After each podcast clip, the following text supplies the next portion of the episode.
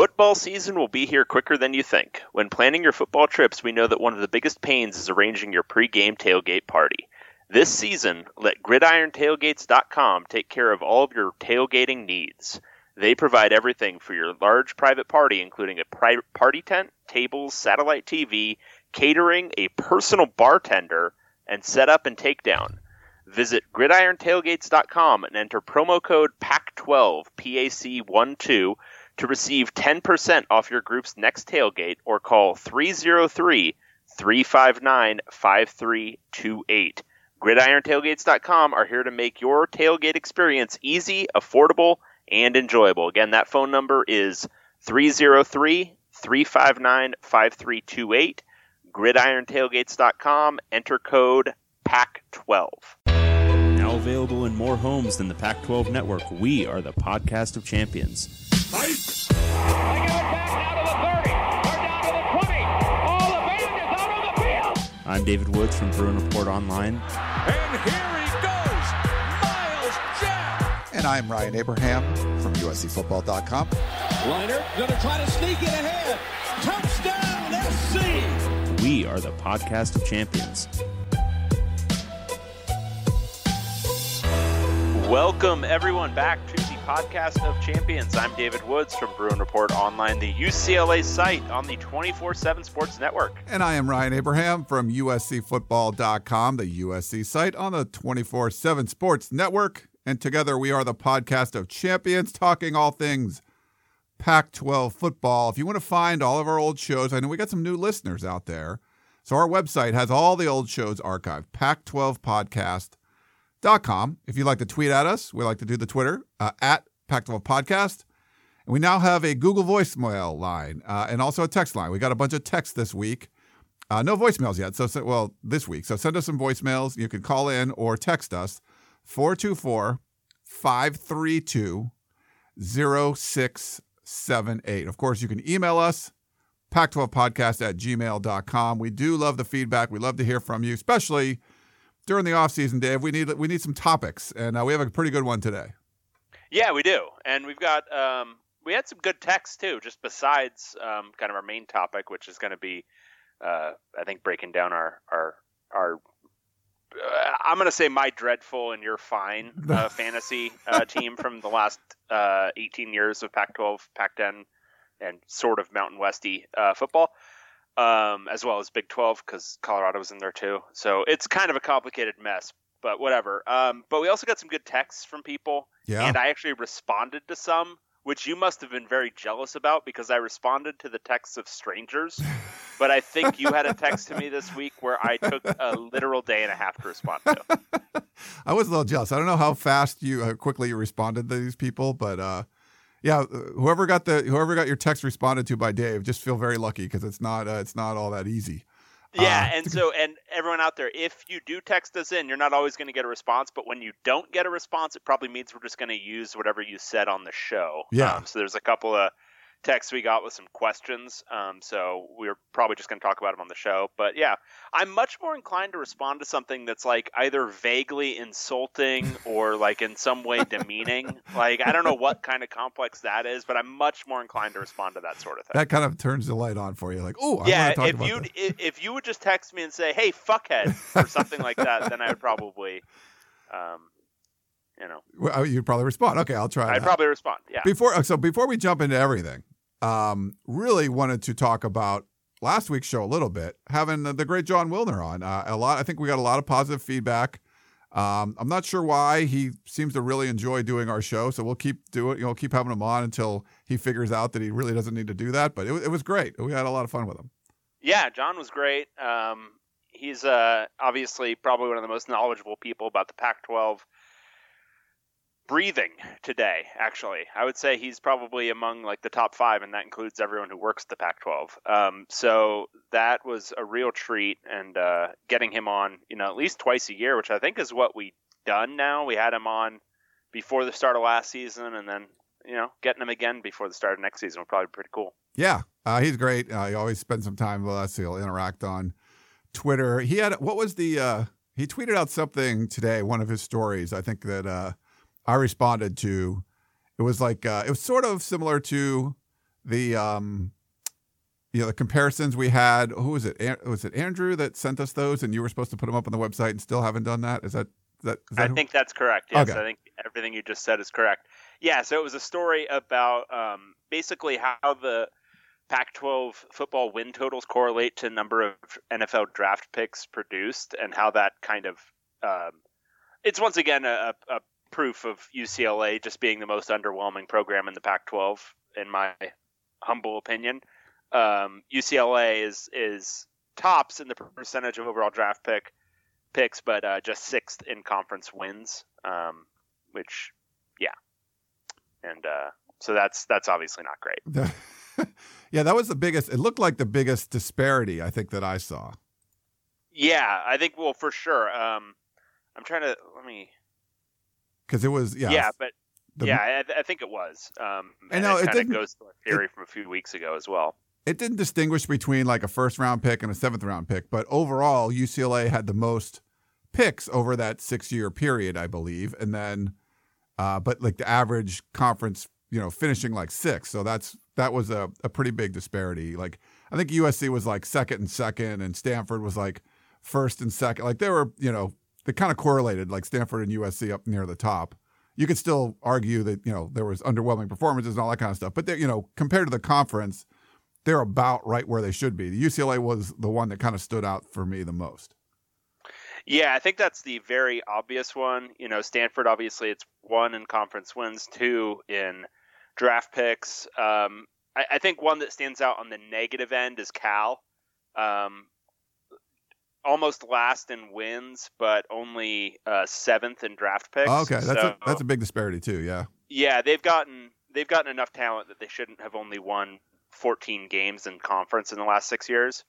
Because like Oregon State, it makes sense, right? They haven't had you know anywhere near the NFL draft talent, but even Oregon State, they're just one behind Cal in NFL draft actually. Uh, Oh, they've wow. had 12. Um, and if you're looking at overperformers, um, Arizona would be an obvious one. They've only had five total draft picks in the last. Uh, I think it's he's doing five years for the draft picks and six years for the win, so it's why it's a little bit weird. But in those five years, Arizona's had uh, five draft picks, but they've won 24 games, which is close to middle of the pack. Um, so they've outperformed. Um, Washington State has outperformed. They've only had six draft picks, but they're also middle of the pack. And then Cal and UCLA would be obvious, very obvious underperformers. yeah. Um, well, do you want me to read the original email that kind of got us to where we are? Yes, the- please. Okay. I think we adapted it, but yeah, let's read We the did. original. Yeah, so Futameki, uh, he said, Hey, hi, Ryan and Dave.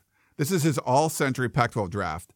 And this was from March 26th, so it was a while ago, uh, about a month ago. Please do an all century fantasy draft for Pac 12 football players. Each of you choose a player from 2000 or later, but once you pick a player from a team, that team is off the board for good. For example, if someone picks Jake Browning, haha, no more Washington players can be picked. Six rounds, snake order rules. By virtue of a coin toss, Dave gets the first pick.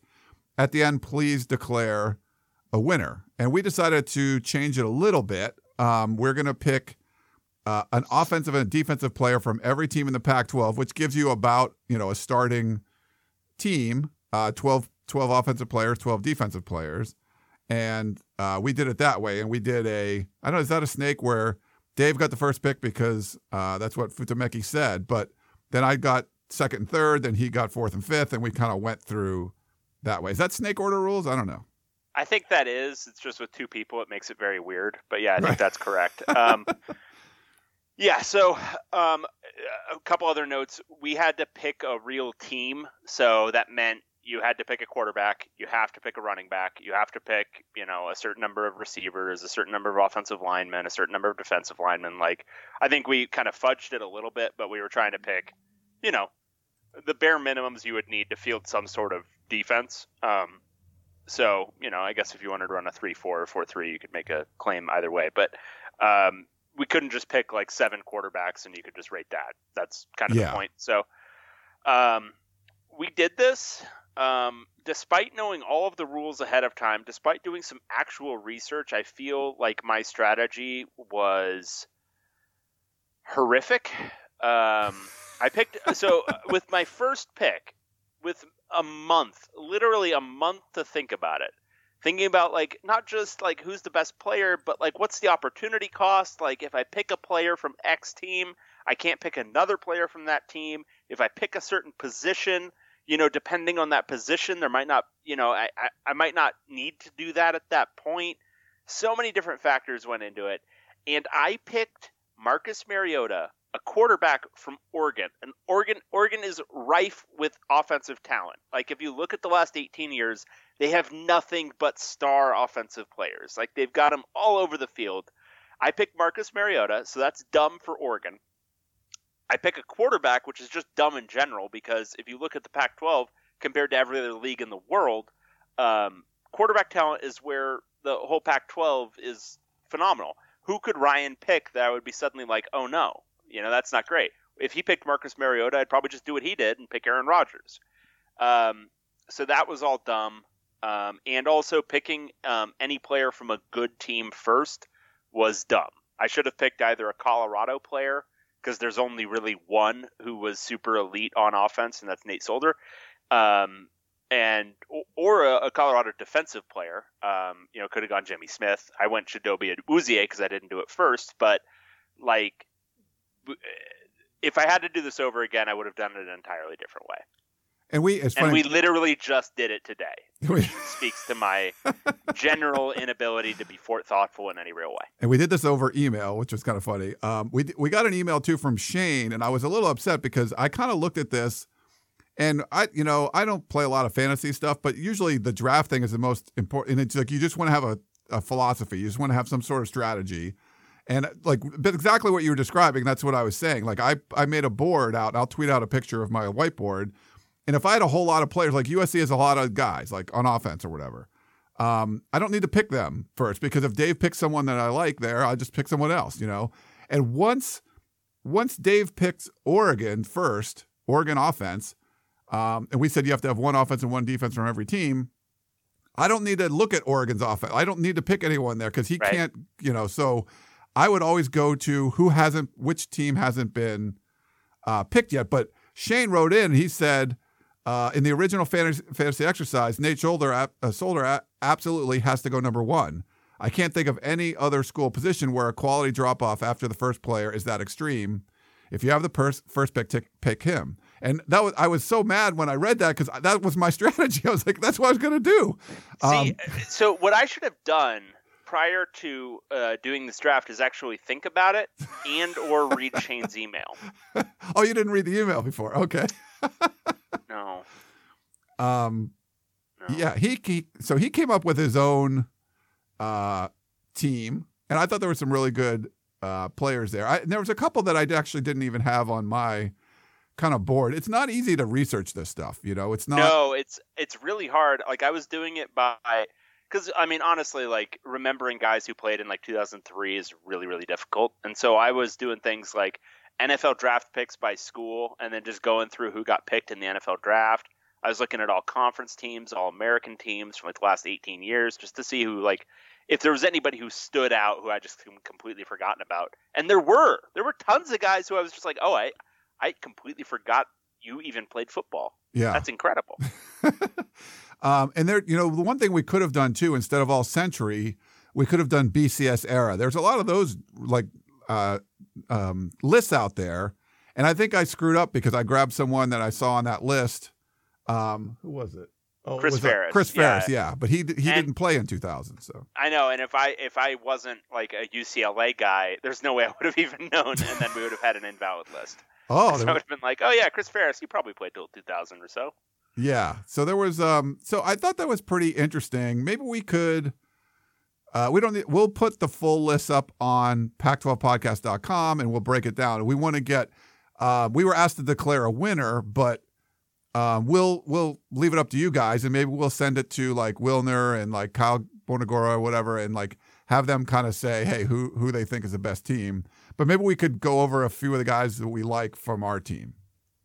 Yeah, I would say my best pick was getting uh, Terrell Suggs. Yeah. Um, I think that was probably the best. I got him with the second pick. I went I went Terrell Suggs and then Haloti Ngata, which I'm I'm okay with that. I thought that was a good uh, recovery from the Marcus Mariota situation. I still think I probably, uh, I mean, I probably could have taken like a or uh, like a Colorado player somewhere in that group. I didn't. I wasn't really thinking very clearly, so that's that's my fault. But Well, Um, I feel like good about that. I like. So I went uh, Nate Solder and then Steve Smith, the wide receiver from Utah, because I just didn't have a lot. I had him and like Alex Smith on my list, but I think we got an email today that there was an All-American offensive lineman from like 2002 that I missed. So I well, could. you also missed Garrett Bolles, who was only there for like a year and a half or whatever. oh, okay. So you end up picking him, right? Or is that? Yeah, I picked Garrett Bolles. I was really happy actually when you picked Steve Smith, like the other other Steve Smith. Right, right. Uh, with Steve Smith is a stud. I love him, but I would have, I would have preferred, like looking back, getting Suggs. Like Suggs is an absolute stud. But for me, like if you look at ASU, I, there was one BCS list, like top defensive lineman of the BCS era, and they had Suggs and then Will Sutton like first and third. So I'm like, well, if I don't get Suggs, like I still got an awesome Arizona State defensive uh, lineman, you know. So I like thought that would be good. Um, Ngata too, like he's a he's a stud. Uh, there wasn't as many great Oregon defensive players. I think I ended up with Casey Matthews like at the at the very end. Yeah, But like yeah, so you look, I would look at these guys and like, well, you know, there's only I only have one or two that I found, uh, and then you, you you have to figure out offensive linemen and because you need five, you know, and, and so, that's where I felt pretty good. So offensive line in general, like obviously missed on Nate Solder, but then when I I started doing it, I was like, okay, if we're gonna have people vote on this, if offensive lineman is gonna matter, you've got to pick the only guys that people can remember their names, right? because you're not gonna think about like offensive line and be like, oh, I don't I don't remember who any of these people are. Like you, like uh, Ryan has guys like Chad Ward, like who's that? That's a Washington offensive lineman. I'm sure Washington fans are screaming at me right now, but nobody outside of Seattle knows who that is. Uh, Max Unger, Oregon OL. Like, yeah, I mean, I, I remember the name, but really, honestly, but I went with, um, you know, Sam Baker, USC, offensive tackle, Alex Mack, David Yankey, uh, the Stanford OL, Garrett Bolles, who's very recent, and then Eben Britton, who's got a big profile right now, and he's also pretty good at Arizona. Um, so I feel good about my OL choices. Yeah, I thought they were they were pretty good too. And I you know I would look at these guys and you're like, oh, they're like like that's a two time consensus All American. I had no idea, right? but so but I feel good like about like if I had to like write his resume out to let people know how good like Cody O'Connell from from Washington State is. You know, like uh, I think he was a two. I think by or one or two. Like I mean, and a high draft pick and stuff. The guys I I guess I like um like early on my like it's not the the greatest early part of the draft. You got guys. It was mostly about picking guys that you knew if if if Dave picked, then I wouldn't be able to get anybody from that school. So I was kind of I thought I was pretty good about that. Um, but I love that I have Marcedes Lewis and Rob Gronkowski for tight ends. That's pretty cool. And then uh, having um, Steven Jackson and Reggie Bush for for running backs. I like that. So I feel like I have pretty good offensive firepower just from running backs and tight ends. Yeah, well, the dumbest, the the by far dumbest thing I did was waste USC on linemen, um, Sedrick Ellis and Sam Baker. Um, that was extremely, just extremely dumb, especially defensive line because a lot of these random schools actually have good defensive linemen. Yeah. Um, and so like Washington with the DL getting Danny Shelton, I did that too, but like I didn't need. I, I think I ended up taking. I think I ended up taking four DL, but it, I easily could have taken more. I could have taken um, some UCLA defensive linemen. I took Robert Thomas as a linebacker, but I could have taken, you know, Datone Jones or Bruce Davis or a wide variety of UCLA guys. Um, so taking uh, a DL at USC and also taking any USC player early was stupid um, because obviously there's a lot of value there regardless of who you pick. Um, so that was all very dumb. I picked a very dumb team. You're all going to look at it and be like, "Wow, this team wouldn't win the Pac-12 tomorrow." Oh, alone stop. An all-time team. Um, No, that's not the. yeah, I mean, like any team with Marcus Mariota and Terrell Suggs by itself would win the Pac-12. But um, yeah, I mean, I, I think it's a solid team. Um, but I, I think Ryan's is probably better. I mean, I still, I, I, I think it got, I think you got very strategic at the beginning, and I think I got some like better overall talent. Like getting Ngata, getting Suggs, Mariota, I would take over Aaron Rodgers as a college quarterback, especially because I'm running like a. I've decided I'm running the 2011 Oregon Blur. Um, Nice. yeah, I know it's great, and I got Maurice Jones-Drew, who I think is uh, superior to Reggie Bush as a college player. Just played behind a much worse offensive line. That's my homerism. I'm gonna bring it. Wow, That's that's that's me. That's me as a college uh, as a college student saying that. I'm just going back in time and saying that. Uh, but yeah, uh, I take MJD. Um. So I feel good about that one. Uh, I feel good We're- about Brandin Cooks. I think he compares well with you know Derek Hagan and uh, I don't know about Steve Smith, but he compares with Derek Hagan. Was Steve Smith that good at Utah? That's what I'm trying to remember because I know he became great in the NFL, but yeah. He only played two years at Utah, right? I think so, and that, but that's the the other thing too is like you're wondering, well, you know, yeah, th- we talk about this like the guys that were like that are NFL superstars, but maybe weren't. But then you're like, well, if he was on a better team, like Aaron Rodgers still was ridiculous, but what if he was on USC? You know, like what would have happened if, if he was took over for liners? You know, like it's crazy. Yeah. Um, and I ended up taking who did I take that I felt um, I forgot who my other rec- oh, and I got Paul Richardson from Colorado, which I felt was a good consolation prize to Nate Solder. But Yeah. they're like they're like the two guys. Everyone else, Colorado offense is like they're not making any All Century team. No, I, I, uh, yeah, I hear you there. I, I tried to, the defensive stuff. I put like, I think I have four defensive linemen, four linebackers, and four defensive backs. So I made it kind of even. And uh, I tried to, like the whole Reggie Bush thing. I was like, man, I kind of have to. You need some star power on the team, and I was like, I could have took like Ryan Kalil, like when you're trying to figure out Yeah. offensive lineman, and he's a stud center. It's like, oh, it's, it's hard to get centers and stuff. But I thought, well, I'll just get an offensive lineman from somewhere else. Where, what offensive player would you get that would compare to like Reggie Bush? You know, so as long as you w- weren't stuck. Uh, but that's yeah, that's why I wouldn't pick a USC person early because it was just why you know there was just so many options, and then you get towards the end, you're trying to figure out okay, what possessions left do I need, and. So what you're saying is you wouldn't take a somewhat obscure USC lineman with the fourth overall pick. I, I wouldn't have taken Sam. I, I know Sam pretty well. I like him. His dad is uh is a great. he was guy. really good. He was Yeah. really good at USC. Oh no, he's he's you know one of the better offensive linemen probably of that era for sure. But like there was just other sort of options you could Yeah, do. Yeah, you're running I the blur. I'm running the like. I got two tight ends. I got Gronk and, and Marcedes Lewis. I got two, you know, Reggie Bush and and Steven Jackson. So I got some thunder and lightning back there in the backfield with uh, Aaron Rodgers slinging. I feel pretty good about my offense. We're just going to be like power through everything. We're going to return a lot of punts for touchdowns. to be honest with you. nice. Um, all right, so we'll put up all this stuff. Tell us how we're idiots. Like we, you can't believe you didn't pick blah blah blah. So basically, we should have the top two offensive and defensive players. Well, not necessarily because sometimes you have to get a need. You had to get an offensive line or something. But for the most part, the top two offense defensive players for the schools that you care about, each one of your schools. Um, and if there's someone that was just glaring, like, how are you morons did not pick blah blah blah, definitely, uh, definitely let us know. I'm sure there's a bunch of them. Oh, 100%. Yeah, but it was kind of fun. I actually ended up having a lot more fun doing it than I thought I would. Yeah, it was cool, and it's better that we didn't do it on the show because, like, you know, I was thinking of doing that, and Dave was like, "No, don't, don't do that," and uh, Dave was right. I think I was. I, th- I think it would have been very boring, and it would have been a lot of uh, um, uh. So yeah, because you got to figure stuff out as you go, you know. Yeah, And- it's a lot of. Uh, I mean, I only sort of understood the score by about halfway through, and then I was like, "Oh crap! I need to actually think about this strategically now."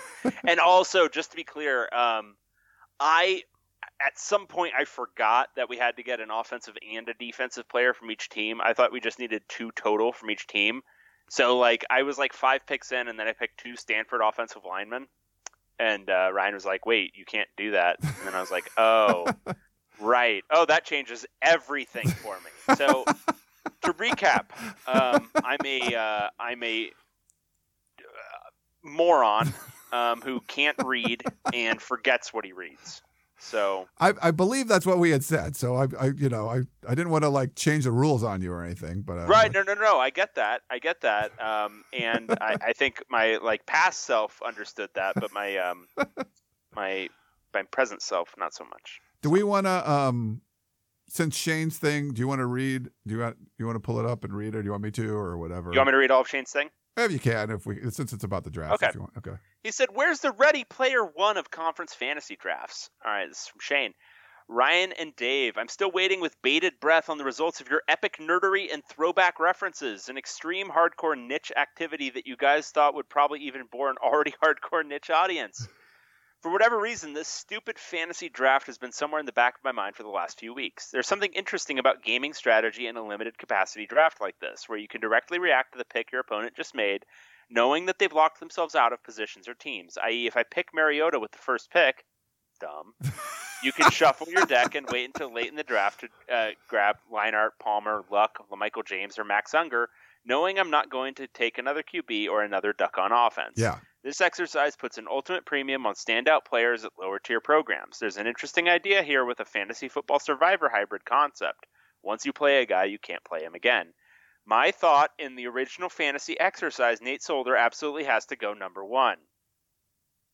I can't think of any other school position where the quality drop off after that first player is that extreme. If you have first pick, take Solder.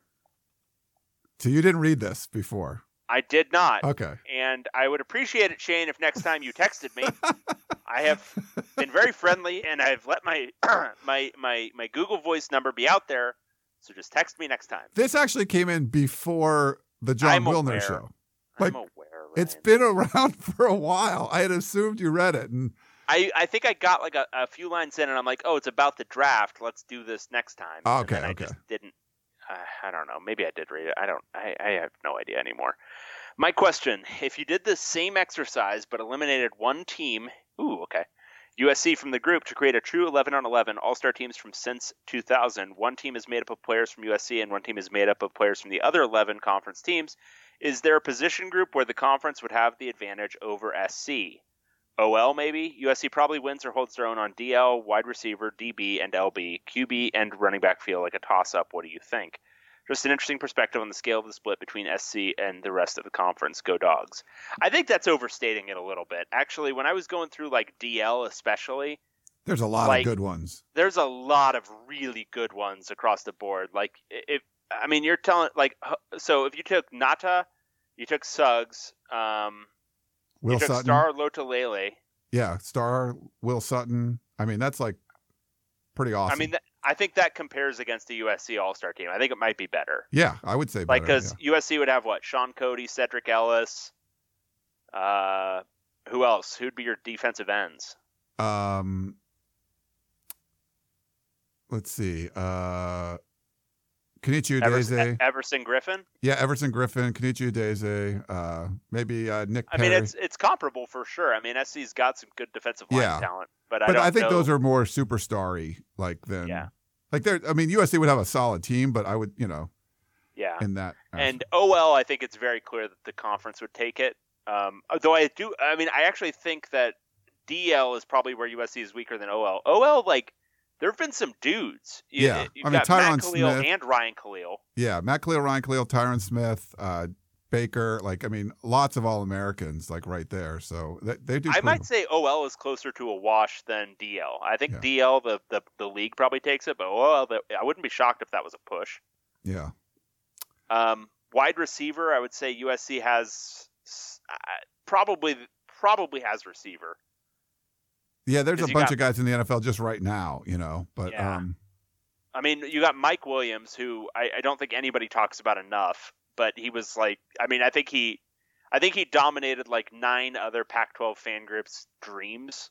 Like a lot of times, like their nightmares. Like just thinking about that like six five dude just jumping over your five eight cornerback. Oh, right, I'm just talking about UCLA again. um, so I think wide receiver, and maybe that's just me being biased. Um, DB, No, not really. No, like that would be the one of the weaker groups.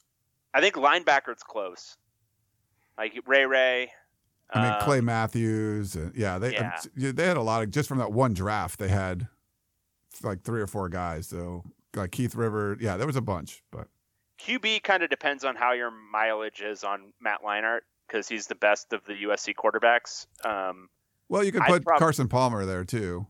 I guess you can, yeah, because he, I mean, he was the first couple years there um, of 2000. So I, I would take Leinart as a college quarterback over Yeah. Carson Palmer, though. Yeah. Um, He was like 35 and 2 or something stupid like that. You know, it's like, yeah, Leinart doesn't get enough credit for what he did in college, I think, now, because it was just kind of like the cusp of the tempo era, and he was just, you know, his style of play could have fit, you know, 15, 20 years earlier because it was all pro style. Um, but I, I mean, I would probably still, I think, you know, Rodgers was probably a superior quarterback, even though, I mean, obviously he's a superior quarterback now, but um, played on worse teams. But I don't know. I'd probably go like something like Mariota, Rodgers. I don't know. There's so many good ones. there are, so I don't. I don't think you can take USC there. Um, I think it's at. It depends on your mileage on on Leinart. I mean, if you if you consider him the best of the Pac-12 or like tied with Mariota, Luck, and Rodgers, then that's fine. Yeah. They'd have like Bush, Reggie Bush, and LenDale White at running back. There's a lot of good running backs though, like you know Marshawn Lynch and Steven Jackson and uh, you know Maurice Jones-Drew. Like there's a lot of really good running backs. I would I would USC though. I mean, even the guys who weren't great, like even the guys who like didn't turn out great, like I don't know, Joe McKnight wasn't he Yeah. good for a while? Like Yeah. there were all these like kind of just these dudes. They just kept getting five star running back after five star running back for basically ever. Um, so I don't know. I, I would say that's close to a push. And tight end, almost certainly not. Yeah, I wouldn't say so. There, there not been like a ton. Well, I mean, uh, the Darnell Bing was he? No, he wasn't a tight no, end. he was a safety. Like Jordan Cameron, or was it Cameron Jordan? I forget which one. It's uh, he was a transfer from BYU, and he ended up like making a Pro Bowl in the NFL, but he just didn't do anything at USC. Right. um, Dominique Byrd was like the Pete Carroll era guy that was that was really good in college, and you know, That's did- who I always mix up with Darnell Bing. Dominique okay, Byrd, Dominique because they've got the Byrd. same initials. There's some guys still in the NFL, like Randall Telfer is with the Browns. Um, you know, he was okay. They they got some some players, but not no one that's like uh not like Gronk or uh, Marcedes, Yeah, Marcedes or uh Austin what what's his name? Seferian Saf- Jenkins. Yeah. Guys like that. So I would yeah, I would say the league gets the advantage there.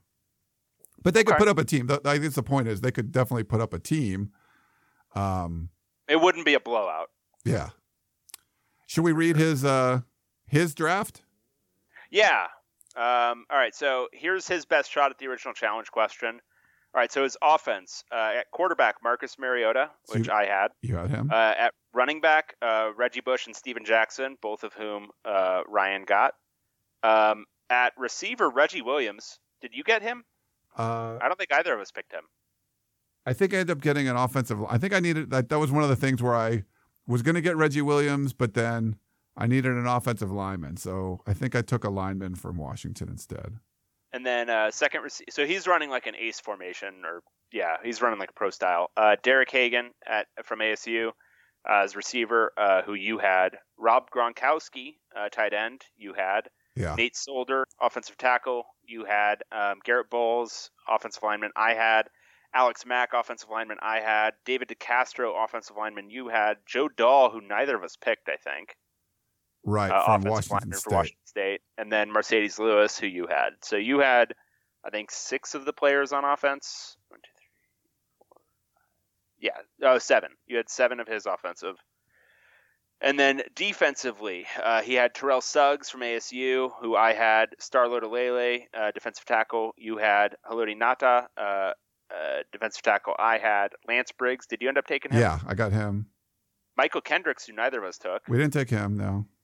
Uh, Anthony Barr, who you ended up taking from UCLA, uh, Trent Murphy from Stanford, you ended up taking, Marcus Trufant from Washington State, you ended up taking, Troy Polamalu, did you end up taking him? Yeah. Yeah, Brandon Browner, Oregon State, Budda Baker, UW, neither of us took those, and then Chidobe Awuzie, who I took from Colorado. Okay. You didn't take Browner? I don't think so. I took Nick Barnett, Oh, you took Nick Barnett. Okay. Yeah. who was like the other choice. Right. There was a. Who did I end up getting? I forget who I got. Um. But like, I also ran into that where I was, I think I was getting like NFL biased as well. Yeah. I was like, oh, this guy had a good pro career, and then I'm like, oh wait, was he even good in college? And like Nick Barnett is one of those I couldn't really remember him as a college player because it was like, I mean, I was still in high school when he was a college player, um, but I think he was good. I end up getting. I got. He was. Uh, I got Jordan Poyer, who is. I think he was like a two-time All-American or something like that, or at least a one. He was at least an All-American, uh, and I needed a DB, so I ended up taking him uh, instead from Oregon State. Right. So you'll look at my team and you'll be like, "Wow, who are these guys?" And, uh, and just know, all of them did in fact play for those teams. That's good. Yeah. Yeah, Um, I, I fulfilled the bare minimum requirements of drafting a team. Uh, well, should we go over the some of the spring games? Sure. Okay, so I I put them down. I tried to watch. I'll give disclaimer. I I watched all of them, but I recorded them all on Pac-12 Network. It went in order on Saturday: UCLA, Washington, Washington State, and then Oregon. Unfortunately, the first three they cut off after an hour. They only went hour, hour, hour, and I didn't bother to go back and watch the second halves of them or whatever. So you'd have to go. I'd have like for UCLA, I could have got because I get Pac-12 LA, but I don't think I could have got Washington or Washington State because those were on. Uh, Well, and UCLA's ended up being done after an hour anyway, basically. oh, it Like was. they, they, they uh, you probably got to about the halftime, quote unquote, Yeah. and they just stopped the spring game. They did. Oh, okay. Yeah. Um. So okay. Well, let's start off with that one because Dave's probably the most familiar. We'll go with. UCLA Bruins. Wait, what? It's just hilarious that you're like, yeah, he's probably the most familiar with this because he did not, uh, under any circumstances, watch the other ones. and you'd be right, Ryan. Um, yeah, so UCLA um, held their spring game, and it was dreadful, um, as all spring games typically are. Uh, this one especially so. Um, UCLA ran a very vanilla. They they had an actual spring game, so that's in the good column.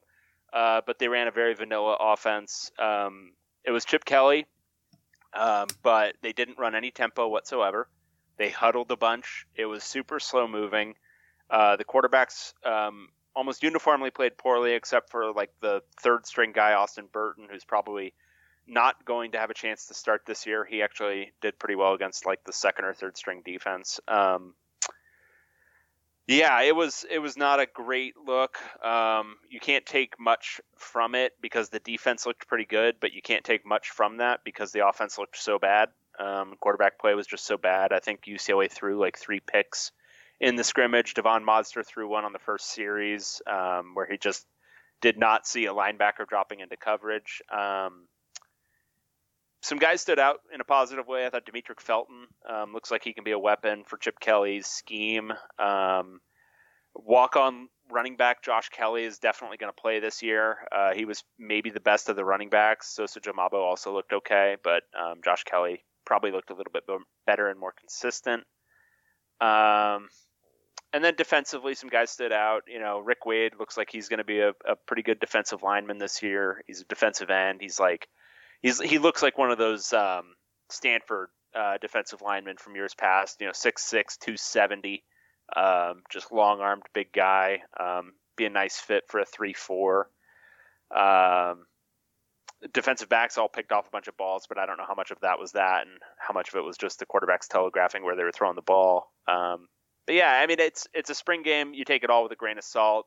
Um, the offense um, obviously wasn't showing much, and if it was, then that's obviously a bad sign if that's the offense they're planning on running. But I can't imagine it is. There was, you know, again, no tempo, um, and that's been a that's been a staple of practice so far. So it's probably just the case where they were not wanting to show a whole lot um, in an actual spring game. So, like when you're watching these, um, I mean, a lot of it, I'm not like watching every play. Like sometimes I'm doing work on my laptop as the game's on, but I'm listening. Or just living your life, you know, Yeah. just like I, I cannot watch more of the spring game. I'm just going to stare out the window for a little while. but I wanted to like you want to hear the interviews. You want to hear there's you know, maybe they'll put up a graphic of something about uh, you know what how the defense played last year or some you know just kind of fun facts, things that I'll put in my little notebook. So when we're talking about these teams later, um, Mhm. you can kind of come back to them. Usually, what I'm getting, I didn't really get much of anything out of this one, and all of the productions for each of the spring games, even though they were all in the Pac-12, they were all very different. And like Dave Yeah. mentioned, this was an actual spring game, blue versus white at Drake Stadium, but they didn't have any interviews. Like they didn't interview Chip No. Kelly. Like you didn't. And honestly, I, I, I I'm, I'm going to say this with like love and respect. I think Yogi Roth has gotten a lot better as an announcer over his like five years doing it, and I think he's been really, really good on game telecasts. I don't know that they had a real production meeting for this show because he would be talking about stuff that had basically nothing to do with what was going on on the field, and it wasn't. You know, Bill Walton can do that because he's. I, I find him incredibly interesting and wild, but Yogi's not that guy. He has to be talking about stuff that he's actually seeing, and it was just, it was as if they had like some notes ready for a non-game, and they were just going to be talking over a practice. And the fact that we were watching like what amounted to a real game, but there was basically no commentary on what was actually going on in the field was kind of discordant. Yeah, there would be a lot of stories about. Um, he'll have like background on a recruit, like the Yeah, yeah. story on that.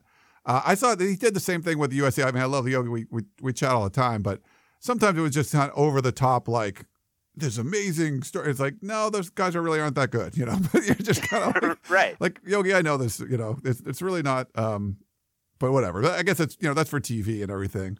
Um, it, it's interesting to me. Like all the so you got to see. So the blue team had uh, Modster, and then Matt Lynch backed him up, and then Austin Burton was basically like kind of the second team guy with Gibbs backing him up. Um, I think Gibbs ended up throwing a pick when he came in. Um, and Modster, you said he had a he had a first drive interception uh, there, and then Burton. There was a targeting, and I think Shea Pitts got ejected. Was that right? Yeah, Like, yeah, yeah, yeah. They, they brought him back because they didn't have enough DBs towards Oh, the end. okay. But yeah, they, they mock ejected him. they mock ejected. Well, because he also like so they made uh, one thing I actually liked that they did to a certain extent is they made the quarterbacks live, um, so you could actually hit them. But that I mean, he took a headshot at a quarterback who was sliding in a spring game. Come on, yeah, that probably wasn't uh, wasn't ideal. But yeah, there there wasn't really there wasn't a lot of great information in this one, so I didn't really get a bunch of notes, which is the whole reason I'm kind of watching. And then, like I said, it cut off and went to halftime. But you said they just basically ended it. yeah, they only ran. I mean, I think it was a total of like 44, 45 plays. Um, and Chip Kelly said afterwards that that was the plan, but I don't. I don't know. I mean, maybe maybe they had some kind of function to get to or recruiting thing, but yeah, it was only an hour and hour and fifteen. Wow, that's basically what USC did too. But it wasn't a USC just had a practice. Like that's kind of weird that you run a spring game, but then just up, we're done. Um, cut it off. Did, did they get to interview him after the after the spring game? Was there any? Yeah, and he said that was the plan. So, um, but he's he's really not forthcoming in interviews at all. Um, Yeah, he, he clearly has a whole lot of contempt for the media, which fine, I think that's fair. Um, but uh, yeah, didn't really give up a whole lot of info okay. afterward about even you know the quarterback competition. You know that's still very much up in the air. Um, they're they've got Wilton Speight now coming in for fall camp, and uh, DT and Dorian Thompson Robinson also coming in, Yeah. the freshman from Bishop Gorman. So there'll be some new bodies in that competition, and it's very clear that that competition is a real competition heading into the fall. Yeah, that's like six six arms back there, right? Yeah, for once UCLA has some bodies, and you know I would say it's it's finally in a, a. I mean, if anybody's been following UCLA with any kind of uh, you know scrutiny over the last uh, I don't know ten years, quarterback depth has been a significant issue for basically each of those years. Um, so having even, I mean, I, I think you can pretty safely say Wilton Speight is a D1 arm. Um, he started for an entire year at Michigan. Uh, Dorian Thompson Robinson probably will be. We'll see if he is this year. Uh, Devon Modster started games last year. Matt Lynch played last year. Um, there's, I, I- think there's finally a depth chart there. I don't know who's going to be the guy, but there's finally some, some options. All right. Well, let's move on to the next one. So it went right from they really just cut this off, you know, almost halftime, and then went right into. Washington Huskies. And uh, I don't know if you got to see this at all, Dave. Um, it was You- more. You, you know. Okay. Don't, don't say you don't know. You I, know. I wasn't sure. You know, you you watched this last one, and maybe you watched some other ones. Ah, Uh, so they were. This was a little like they just started off doing drills. It was more like a practice, and they had like a live scrimmage um, scheduled for later. So you got to see some of the some of the drills and stuff. Uh, but like I said, it was only an hour that I got to see, and I don't get the Pac-12 uh, Washington, so I couldn't really uh, even go back and try to record it. I think you could see it on uh, like Pac-12 now. You could see it on the app or something, but I didn't do that. Um, but Chris Petersen spoke, uh, I think, a couple of times, and he said, uh, I think it was just once. He liked the effort and focus that they had during the spring. He felt like they practiced hard and they felt like it got better. So, I, I mean, this is, you know, probably the favorite to win the conference, and he felt, um, you know, positive. You know, he felt like they did some positive stuff during spring football. So I guess that's all you want if you're a Washington fan. Jake Browning was a starter, so you know blah blah blah. um, and then it was Jake Haener uh, was the backup quarterback. Um, didn't get to see a whole lot of it because by the time you know the the live stuff came around, it was getting towards the end of the hour, and then it just it basically cut off before they got to do really any of the scrimmaging. So, um, the you know got to you just get to basically hear Chris Petersen talk and watch a little bit of drills and stuff, but that was about it, unfortunately. Yeah, I mean, and I mean, what more do you need to see of Washington at this point? No, And like especially this year, they've got Jake Browning back, so you're not really watching a quarterback competition, and so you're looking at everything else. And yeah, I mean, they're going to field a good defense because it's been Washington's mo every single year under Petersen, no matter who they've lost and what's happened. They field a good defense. They have Jake Browning back. I mean, it's going to be it's to be a Washington team that is going to most likely win the North. That's just how it's going to be. They had a couple notes. Um, so they're returning all five of their defensive backs, uh, and they run like ninety percent nickel defense. So um, I thought that was That's good then. That's Yeah. good that they return all those guys. So they play obviously a lot of nickel. I think that's pretty common uh, now. It's become like the. It's not your you know your base defense. You don't run as much because you're running mostly nickel. And then they had something called dog tackling, where it's I guess it's rugby tackling, where you're supposed to keep your head kind of out of it. So that's that seems like a fairly common theme too. I've heard them talk about it at USC and some other programs. So, um, but they call it dog tackling. Interesting. So Yeah. there was that. Um, all right. The next, so that was an hour. Then boom, went right into Washington State Cougars. um, let's see. So my notes here. It was a crimson and gray game. Uh, so more of a kind of game. They did four 15 minute quarters with a running clock in the second half. That seemed to be a fairly common theme. Um, they didn't do any kickoffs, but so um, you know, mostly just playing. They had a lot of people were wearing like number three tributes for uh, Tyler Hilinski, so you kind of saw that around. Uh, but I think that the general theme was they didn't want to keep talking about it. It's just like it's he's in their thoughts and prayers and in their minds, and um, just kind of you know go forward from here. Uh, so, and I don't know if you knew this, but they play in Spokane at Joel Albi Stadium or Albi, I think they say.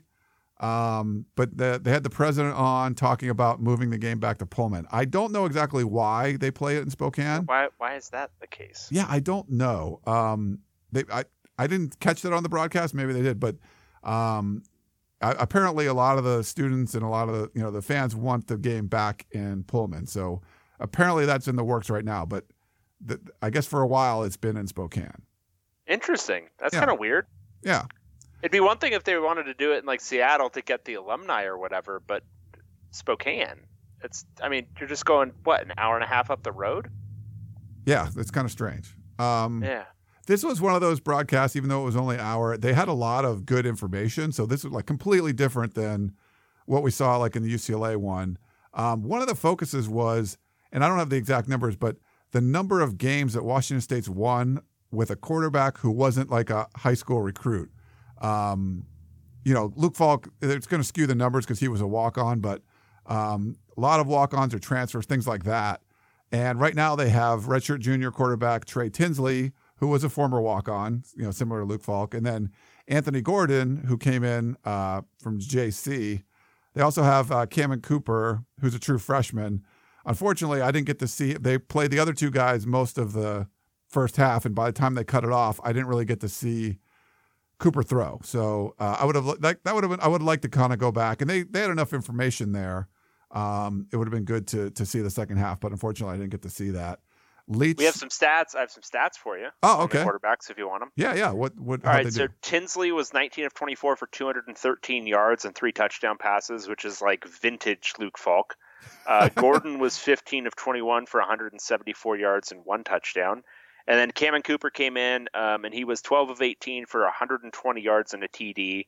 Uh, John Bledsoe, the son of Drew, was 7 of 9 for 40. And then Connor Neville and Casey Brink also did stuff, but didn't uh, register any stats here. And if you can see by Dave's stats, the, the offense ran the show. There was like, I think the first three, four drives were like three TDs and a field goal, and then they got more TDs. There was just a lot of, a lot of success, successful offensive drives. Um, it was, uh, and Mike Leach, he did a pretty vanilla interview, but he did say that Tinsley and uh, Gordon were ahead. Uh, he's liked how the defense have been playing in the spring. Um, so that was cool. They did a uh, a ring drill uh, early on, which was kind of fun, where like everyone's like uh, you know uh, in a round in a ring, and they just put two people in there, and they're facing off, blocking, and going after each other. So that was there was some good like physicality to kind of get things uh, started. A defensive tackle actually defended the first pass of the game from uh, Tinsley, but then he just he drove down the field and and got a touchdown. He made some really good throws. Um, the the offense, like if you were watching, the the offense did look uh, really good. I think they mixed in some runs, but there was a lot of you know really nice passes that we got to see. And the one thing I, I wanted to see Cooper throw a little bit because I've followed him through you know Elite Eleven and stuff, so I kind of wanted to see him on that stage, but unfortunately I didn't get to see it. Right. Um, yeah, and then uh, so they're they actually have a transfer coming in from East Carolina too, right? Or there's a potential transfer. Yeah, um, I forget Gardner Minshew, I believe. Okay, uh, but he he was not there. So, Yeah. uh, but there was that. Uh, cool, but yeah, I thought it was uh, like pretty informative as far as, um, you know, what they they were talking about. I think they talked about the there's 19 players uh, on their two deep that are gone. A lot of uh, the guys on defense. Um, it's a pretty talented and young front seven. Uh, that they lack kind of some depth in the secondary. Um, and and one of the, the things they talked about Mike Leach, he likes to have an experienced quarterback. Um, you know, it could be a former walk on, whatever, someone that's been in his system for a while, you know, has been around a while. So if you think because Cooper comes in as this four star guy that they don't get all the time, uh, they were kind of, you know, saying don't don't count on someone like him coming in to start because you know because of that experience factor. He's you know he's an early enrollee. He's there now, but guys that have been around a long you know a long time, even though they're you know walk ons, they can really excel in this system. So they were kind of making that a point on the broadcast that Leach does like to have quarterbacks that have been in his system for a little while, as opposed to you know bringing the superstar that just starts from day one. Right. Yeah, makes sense. Yeah. All right, and then we have one last one. Oregon Ducks. Um, here's a tidbit that I got from the broadcast. See, I like getting little tidbits from the broadcast, Dave, and that's what UCLA didn't bring to me. Um, how many wins on the road do you think Oregon's had over the last two years? Mm, three. One. I was like, what? Um, yeah, let me see. So 2016, they beat Utah, Oh my god. uh, but they lost to Oregon State, USC, uh, Cal, Washington State, Nebraska, and then last year. So they must have not won a, a game all of last year, right? They uh, lost at oh my Washington, god. lost at Washington, lost at UCLA, lost at Stanford, lost at Arizona State. Oh, they won at at Wyoming. So maybe, oh, that's two, I guess. So I, I- maybe it was one in conference. Um, but they they beat Wyoming last year on the road. So two road wins over the last two years. So that's they got to get better at that. Wow. I would say. That is horrific. Yeah, so a little tidbit there. Uh, but you know, the, the one year they're four and eight. You know, four and eight, seven and six. But you, most of those wins are at home. Um, they had this was the most spring gamey of all of them. You know, because you're gonna have the best crowd and everything. They had an F-15 flyover for the spring game. Dave, did you? How crazy is that? Why does everyone take these spring games like as seriously as they do? Why like why are you watching them? Let's get to the bottom of that. and then Because we'll- maybe we'll get to some conclusions about some larger issues. Because we do this show, so I wanted to see what was going on. You know, I'm- All right, so like it, when you were like, I guess I guess I'm asking you to remember back like 20 years when I ask you to remember like when you were a fan. Like I would, I, I would never have been caught dead watching a spring game in college. I would have probably watched like the USC one. Well, you know, I didn't though. Um, yeah, that's the thing. I did not. I did not go to these. Yeah, I think so, like I don't think I would have Twitter unless I did this for a job, you know. And I, I'm on Twitter all the time, but I'm trying to think like if I didn't have, if I wasn't doing this for a living, like would I really have Twitter? I don't know. Like Yeah. I wouldn't Well, now we're this. getting into some existential stuff, but the main thing is, why is there a flyover over a spring game? Well, they do. There's like a tradition there that they do this military appreciation thing. So the servicemen and women will come out with each player. So it's kind of nice what they do. Um, but yeah, the flyover, I, I think that's great. Do you necessarily need a flyover? I don't know, but I thought that was kind of cool. It's different. You know, no one else did that. Yeah, of course, no one else did that. Um, they had a really weird scoring system. So this was the game. Um, it was offense versus defense. So it was like green versus yellow. They called it thunder versus lightning. Um, if you had an explosive play, that was worth extra points. So um, it, I think it was pretty much skewed for the offense, uh, and Right. it ended up being this huge, like the high, super high scoring game. Um, but it, yeah, it was, I think it was tougher on the defense. But yeah, if you got like a, a, a 10 yard run or I think it was 15 yard run or whatever, whatever you just call an explosive play, you got an extra two points for that. Um, they interviewed Mario Cristobal and he said he's focused on being a more disciplined team, attention to detail, trying to be more physical, didn't want to see the penalties and things like that. So I think, you know, it's kind of like preaching some of the fundamental stuff. Um, Justin Herbert came in and, uh, he went three and out to start, but I think after that, I think he did really well. He had like a, but oh, um, he had a really good drive, and then he threw a hundred yard pick six, and he had and like so that that's a lot of points for the defense, and it's still the offense blew him away because it, it it was really hard for the defense to score. But you had like a hundred yard pick six, and it's still, I think he forced the throw a little bit, but um, he had some good drives later. He had a, a screen pass that went for a TV, a TD. They said he was working on his voice, trying to make him more vocal. Because I guess he's not the most, you know, he doesn't have the most outgoing, gregarious personality or whatever. So I think they're trying to work on that to make sure he, you know, commands the huddle and uh, well, I don't know how much they're going to huddle, but you know, commanding that and uh, that's something they're actually working on. Um, we got to see Braxton Burmeister a lot. Um, so you got to see him last year, if you remember. Uh, he had a touchdown in his first drive. It was mostly running. Uh, he had a really nice TD pass later. I like the way he looked. And then uh, um, was it Tyler Shaw? Uh, I forget. Uh, uh, Is it Shuff or Shuff. Shaw? I, I think it's Shuff. I, yeah, I think they said I don't know, but S H O U G H. Uh, I forget how they pronounce it. It was something like Tyler Shaw. They, they said it weird, but um, Shoag. Shoag. Sure. Shoag. Shoag. Let's call him Shoag. Okay, Tyler Shoag. He's a true freshman. Tyler Shoag from Arizona.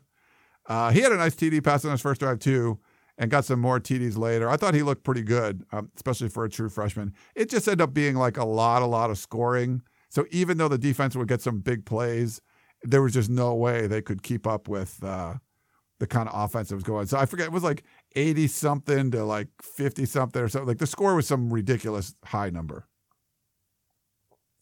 Yeah, I mean it's it's going to be interesting to see how that looks outside of a spring game. Um, that offense, uh, I think there's still question marks about it um, because you know it's going to be a different thing because Willie Taggart designed it and called the plays. Um, so I'm interested to see how, how how that does in a situation where they have to score points the traditional way rather than with like nonsense things like extra points for explosive plays. Um, but yeah, okay, sounds fun.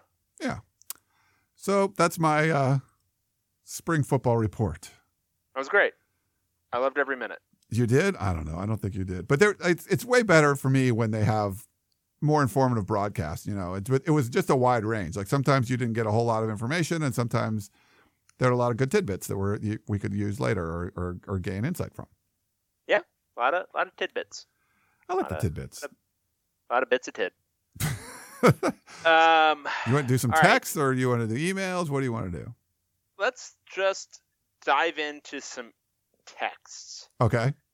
All right, we're gonna start with Brian from Livermore. You ready? Yes. Love the show. I'd be interested if you guys actually took a preseason bracketology approach to the conference win losses. In many of the podcasts reviewing all the teams and their win projections this season, so many of them end up saying 6 to 10 wins. But I'd love to know how real that is because every team cannot end up with 10 wins. You could take it game by game and then play out the season and see who comes out on top of your bracket. Does anyone actually get 10 wins, Cal, uh, or more than one? OSU? Thoughts? We do this um, every year. Uh, we've done it the last two years at least in August, where we'll do our, like, you know, where I. This is actually one of the things where I do it and then I force Ryan to do it Yes. because I like doing this. Um, where I'll do like a matrix of all the games and then I'll um, come up with records. Um, I want to say last year we were pretty bad, uh, but most years were awful. Um, so last year I think was better than most, um, but most years were terrible. Um, our friend Andrew still gives me crap to this day for saying that Washington was going to get like fewer than three wins one year, which was cool. Um, they haven't done that um, since I don't know, like 2005. So yeah, um, I think we'll do this. I don't think either of us is ready to to nail down. I mean, obviously Cal is going to win 10, maybe 11 games. Yeah, ten or Um, eleven. We're not sure which, but It's hard to say, but obviously more than more than nine. Um, oh, we should give a shout out. yeah, we have to. Our man Ryan Gorcey uh, from BearTerritory.net has moved on to was it the San Francisco Herald? I oh crap! I believe that's what it was. Yeah. Um, and he's yeah he's going to be like a sports editor there. Yeah, that's super cool. Um, so so Ryan is uh, Ryan is moving on. Um, so we'll have to find somebody else to provide the insight into Cal football, or maybe we can still talk to Ryan. Who knows? Um, but um, so good for him. Good luck to him. Um, but we'll have to we'll have to get somebody else who gives us that that that look of at Cal that that look that lets us know that there's hope in in Bear territory. Yeah. So they're uh, I guess they have a few candidates um, to replace uh, Ryan. So we don't we're not sure who twenty four seven is is going to hire, but um, yeah. In the meantime, you know we'll get. Uh, We'll, you know, we'll probably Ryan will probably still do it, right? He's uh he's he's still around. Yeah, I would think he's still going to somewhat follow Cal for sure. Um, and then he asks, where do you think ESPN Game Day goes in the Pac-12, assuming both teams are undefeated when they play? Um, I guess we'll, we can put a pin in this and answer it when we actually do the schedule, Yeah, probably. I think that would be uh because that'll be that'll be difficult to do beforehand. Yeah, I mean, uh, if you assume they're undefeated, like there's a lot of great games that you could potentially Yeah, do. if you assume they're undefeated, anybody late in the season, basically, yeah, because they'll all be relatively highly ranked. there So as long as like you know, if it's something where like last year, USC and Washington State could have been on game day, but they there was a Friday night game. Um, those two teams play again on a Friday this year, so uh, something like that would eliminate it. Or last year, Washington and Stanford played on a Friday, you know. So, um, not that they were, I don't think they were in the position to, but if both of those teams were undefeated, I don't think they play on a Friday this year. But, um, yeah, that that would be uh, that, that that would be more difficult. So the Pac-12 kind of schedules some of those, we, you know, if those weird ones would eliminate some things, but you know, any good Saturday undefeated game, I think, would work pretty well. Yeah, so um, maybe we can answer that like what we think are the most likely because obviously they're not going to pick every game, but like you know, based on what we think their records are going to be, what we think will likely get game day, we can do that when we do the schedule breakdown. Yeah. Uh, I'm trying to look on his um, Gorcey's uh, timeline here to see where he's going. Uh, where's it? Hold on, let me pull it up. I want to get the thing right. Uh, let's. Crap, I can't find it. And his thing is long. Okay, um, but he's he's moving on. I was like, I like I clicked on the story and it was like thanking everybody. I'm like, okay, I, I'm not seeing where he's going here right away. I don't want to just spend re- time reading the story while we're we're on the air. So, Ryan, I, I think this is making great radio right now, and I think we should just continue with it. I'm gonna I'm gonna continue searching for Ryan Gorcey's um, future destination because I think that's what the people are demanding right now. You can continue talking about whatever you want, though. All right, we got a couple tweets. Uh, Rivers two five three. He said, "I love your podcast. Big Huskies fan. You guys constantly clown Jake Browning. I primarily primarily agree he's overrated. But why do you guys feel he is not good? Um, I, do, I definitely don't feel he's not good. I think he's he's a good player. Um, we just it just became this joke that's gone on. Um, I don't know about overrated, but I think he's like a, a decent college quarterback. But uh, you know there was no. I think he's properly rated as like a top eight, top ten, somewhere in that range, Pac-12 quarterback. I don't think we're being jocular there. I think that's just the way it is. Yeah. Um, but thank you for that one. He's a he's a new follower of ours on uh, on the Twitter. So that's Dre. He's going to the San Francisco Examiner. San Francisco Examiner. Okay, good. I'm glad you could find it. You were better at multitasking than I was trying to talk. And uh... well, I'm rarely listening to you when you talk, so it helps. That's a benefit when I'm trying to multitask because Nice. I can just continue doing what I typically do anyway. We have uh, this next text. Should we give out the numbers of everybody? No, I'm just kidding. Um, here's the phone number if you don't like this person. Uh, this one is from this kind of long. Um, C Honey 19. Is that C Honey 19 or Choney? I think I've had this. He's a he's a UCLA guy, and I think I've had that exact question Oh, uh, so many times. Where Maybe I'm like, Choney? is it is it Choney or is it C Honey? I don't know. Cho- Like text us and let us know, or we could text him and ask. Yeah, we could. or her. Uh, I do not know. Uh, this is kind of long. This is a series of like some. It's funny when you get texts on this thing. Like some people's texts can come out in long, like paragraphs, and other people like two lines, and then it has to be a new text, and it's like 15 texts from the guy. Uh, great job with the podcast, fellas. Thanks for all the effort and the quality you put forth through this podcast. One of the best I've listened to. Well, that's very nice. Yeah. My questions. Yeah. One, with the FBI investigation going on in college basketball and its reach over college programs, sh- I think it means shoe companies, parents, agents, handlers, and players, do you think or expect this to somehow improve the quality of NCAA college basketball as a quality product or have too many other factors ruined it beyond repair? What do you think? Um, You're the expert, Dave. What do you think? I mean, there's certainly a, a, a way it could. Im- I mean, it depends on what your definition of improve is. I think the end result will be that the NBA will just relax its restrictions and allow 18 year olds back into the league again. And I mean, there's so many ramifications of this that you don't really know. Maybe it's the FBI investigation ends up being so pervasive and so universal that it basically ends eh, scholarship college basketball as a sport. And that means that the NBA will have to develop a really robust minor league, which means there won't be college basketball anymore. Um, that's maybe the most extreme version. Um, the version you're probably looking for is one where, you know, maybe it uh, makes all that AAU stuff, you know, not something you can do anymore, but everything else remains relatively the same. And yeah, you could see a situation where that eventually clears out and improves college basketball a little bit. Um, I don't see a scenario where this ends up good for college basketball, or I mean, in the sense that you know, as a sport for fans to watch, I think it'll probably end up better for the players in the long run, maybe. Um, but um, yeah, I, I'm I'm having a hard time to see a whole lot of positive ramifications for fans of the sport. Um, what few of you remain out there? it's just not as consumable of a product as it was before. And I don't know about any of this making it better. Um, I don't. Would you rather see just players be able to go to Yeah. like a the the G League right away, or would you like to see like a college baseball, college football model where if you go to college, you have to stay two or three years or something? I mean, as a crazy selfish fan, um, I would want to see the second. As a human being, yeah, I want to see guys being able to get paid for what they do as early as possible. Why not? I guess you you, know, could why- do both, right? You could just go to you could go to the NBA right away, or if you do go to college, you need to stay for a X amount of years. Yeah, but what if you go to college and suddenly, you know, as an 18 year old, you grow four inches and suddenly you're a much better prospect? You're telling me you still have to intern for two years before you can go get paid? Yeah, No, I think that's unfair. I mean, I, I think you make it so guys can go whenever they want.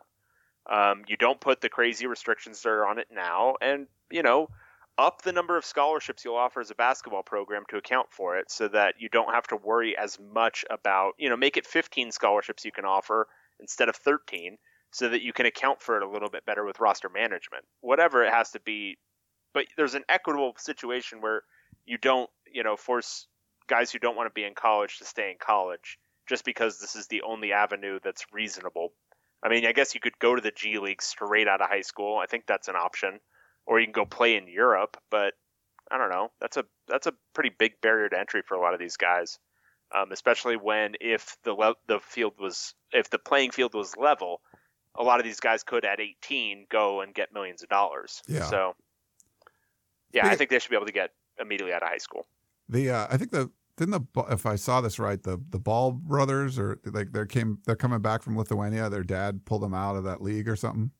Yeah, yeah, that's that's its own kind of weird. I mean, they they pulled a fifth. What was he? What was Lamelo? I think he was 15 or 16. They pulled him out of high school to go play in Europe. Yeah, that's not great. No. Uh, crazy stuff there. Okay. Second one with the Pac 12 network putting so much value and investment into Olympic sports, can you speak to the quality of Olympic sports programs in the Pac 12? Are they even good and winning national championships? Which Pac 12 programs are considered elite and which ones stink? How are the LA programs? wow. Um, In general, yeah, the they're Pac-12 really the good. They- Pac-12 yeah. the Pac-12 kicks butt at Olympic Yeah. sports. Um, water polo. I mean, I, I think the Pac-12 is the only major league. Well, it's the MPSF, but I think the MPSF is the only major league that plays water polo, um, Yeah. aside from some Ivy leagues.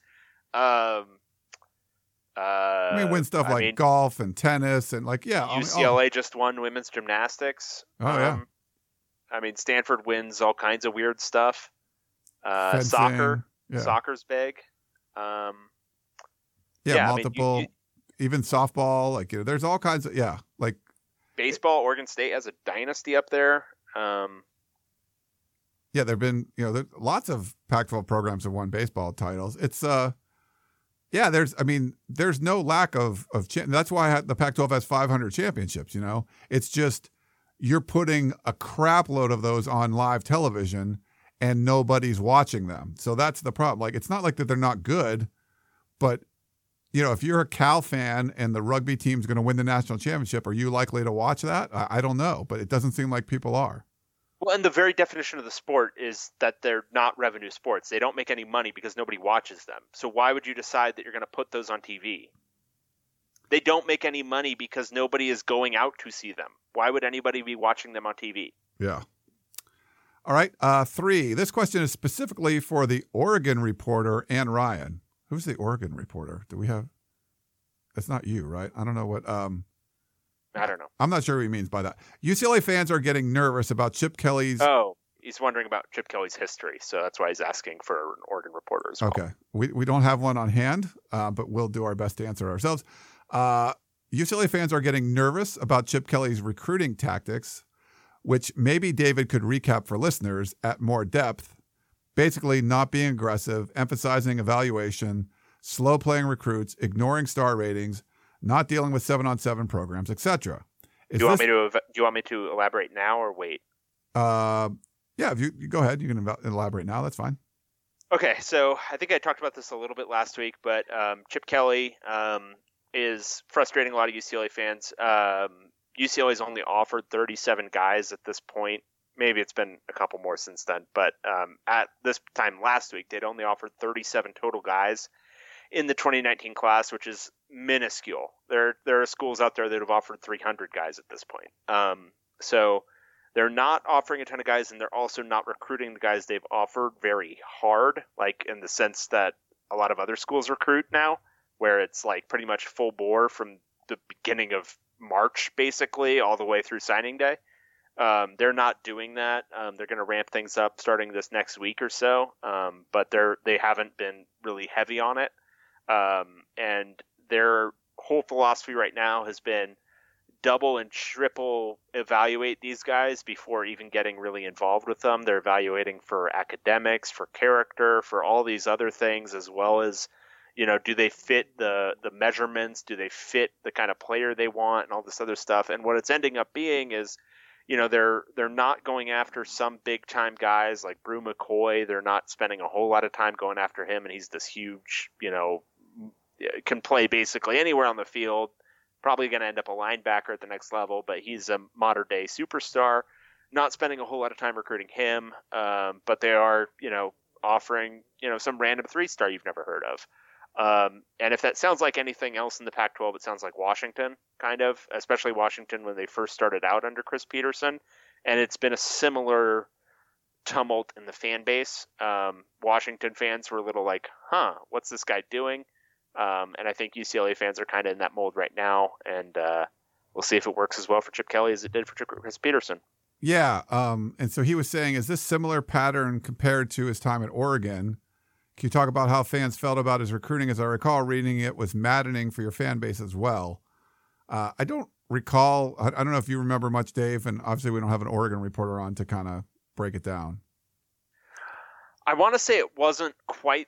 I think he feels like he can be more selective at UCLA, which is probably true to an extent. Um, Oregon, it doesn't have the recruiting base, and so especially when he was first starting out there, he had to kind of, you know, turn up rocks and, and look under rocks and that sort of thing to find guys. Um, and I don't know that uh, he feels the same way at UCLA, where there's, I think there was probably a little bit more desperation at Oregon, but I think the base philosophy is the same. I think he was trying to evaluate based off his own evaluation skills and not necessarily star ratings. Like a lot of, a lot of staffs recruit off of lists. Um, that'll happen I know it's happened with USC in the past. Um, I know it's happened with UCLA in the past, where you know if a guy's not four or five stars, he might not be getting much of a look um, because you know I think schools like that generally because they have the ability to get so many guys. Um, USC because of the brand, UCLA because of the location.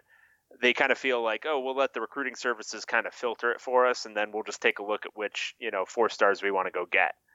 Um, and I, I think at Oregon he he learned that that's not really the way Oregon can be, and so he you know trusted his own evaluation skills, and it worked out for him. And so now I think he's applying it at UCLA with the sense probably that he can um, be even more selective because more guys are going to want to go to UCLA than went to Oregon.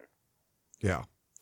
Um, and then he said, Ryan, what are your thoughts on Chip Kelly's recruiting approach at UCLA, considering USC seems to be a complete opposite in recruiting style and basically gets first dibs on West Coast recruits. Are there some parts you wish USC would emulate? Thanks, guys. Keep up the good work. Uh, Choney or Honey 19. Um, yeah, I wouldn't worry. Like, you're a UCLA fan. I would not worry about uh, what Chip Kelly's recruiting approach is in April. Um, recruiting has changed so much. And like Dave said, I mean, it's a different environment. And I think you probably have to wait a couple cycles offers don't really mean much anymore. And I think, you know, what Chip Kelly's doing is making offers mean more. Um, offers now are basically like, hey, I'm interested. Like um, on, on Facebook, like they used to have the poke function or whatever. Like you're just like poking someone, like, hey, I offered this guy. Most of these offers, or a lot of them, aren't committable offers. Like they, if you say, you know, you're Chip Kelly and you walk in, or you're, you're Nick Saban and you you offer some kid in Hawaii, um, to make a splash. And he said, Yeah, coach, I'm ready to commit. And he's like, mm, No, you can't do that. There's not like, there's a lot of offers that just don't really mean all that much. So a lot of times an offer is just like a, a an intent to date. And it's it used to be more of a serious thing, and now it's it's really not. So I certainly wouldn't worry about it. Um, I think we've seen at times. I think early on in like Clay Helton's tenure too, they didn't do as many offers, and then they would start coming out in waves. Um, it's just kind of I think there's just different approaches. I wouldn't worry about that if you're a big, you know, a UCLA fan. Wait till, you know, signing day or a couple signing days and say, huh, this this is an interesting approach. But to, to do it right now in April, it's just so different right now. And uh, they've got so many other things to kind of worry about. I, I really wouldn't worry too much about it. Yeah, I mean that's probably fair. Um, I I reserve the right to worry about whatever I want, Ryan. worry um, away, Dave and like I'm always like leery of giving too much of a honeymoon to anybody because you know the the shine can fall off somebody really quick. Uh, but with Chip Kelly, obviously he's you know this eh, his his track record at Oregon is unimpeachable. So you have to give it you have to give it time. You have to look at uh, you you have to look at it once you know at least once one cycle is done. But honestly, yeah, I mean it's two years because he did do so well at Oregon. Um, and UCLA is in a little bit of a rebuild situation. I think it's being overstated by guys like Bruce Feldman right now, who um, I think, you know, he's probably getting it from the staff that UCLA's talent is so horrible. And I, I think that's probably overstating the situation, but they are in a little bit of a rebuild situation. Um, so it'll probably take two years to really know which direction this is going. And you know, I was doing a, a you know, I was looking at like when elite coaches have taken over like second college programs, how long it's taken before they've been proven to be elite again. And if they're following the Petersen model, which it sounds like, at least from a recruiting perspective, they kind of are, it took Petersen three years to get to where Washington was clearly elite or clearly, you know, a very good program. Um, and I think, yeah, I, I think it'd be reasonable for it to expect for you to expect uh, it should take a similar amount of time for Kelly. Yeah, I mean, I, I might get it. Uh, I think some of it's just going to be strategy. If everybody's offering everyone and it means nothing, and you're a smart guy, you're like, you know what, we're going to do? We're not going to offer that many.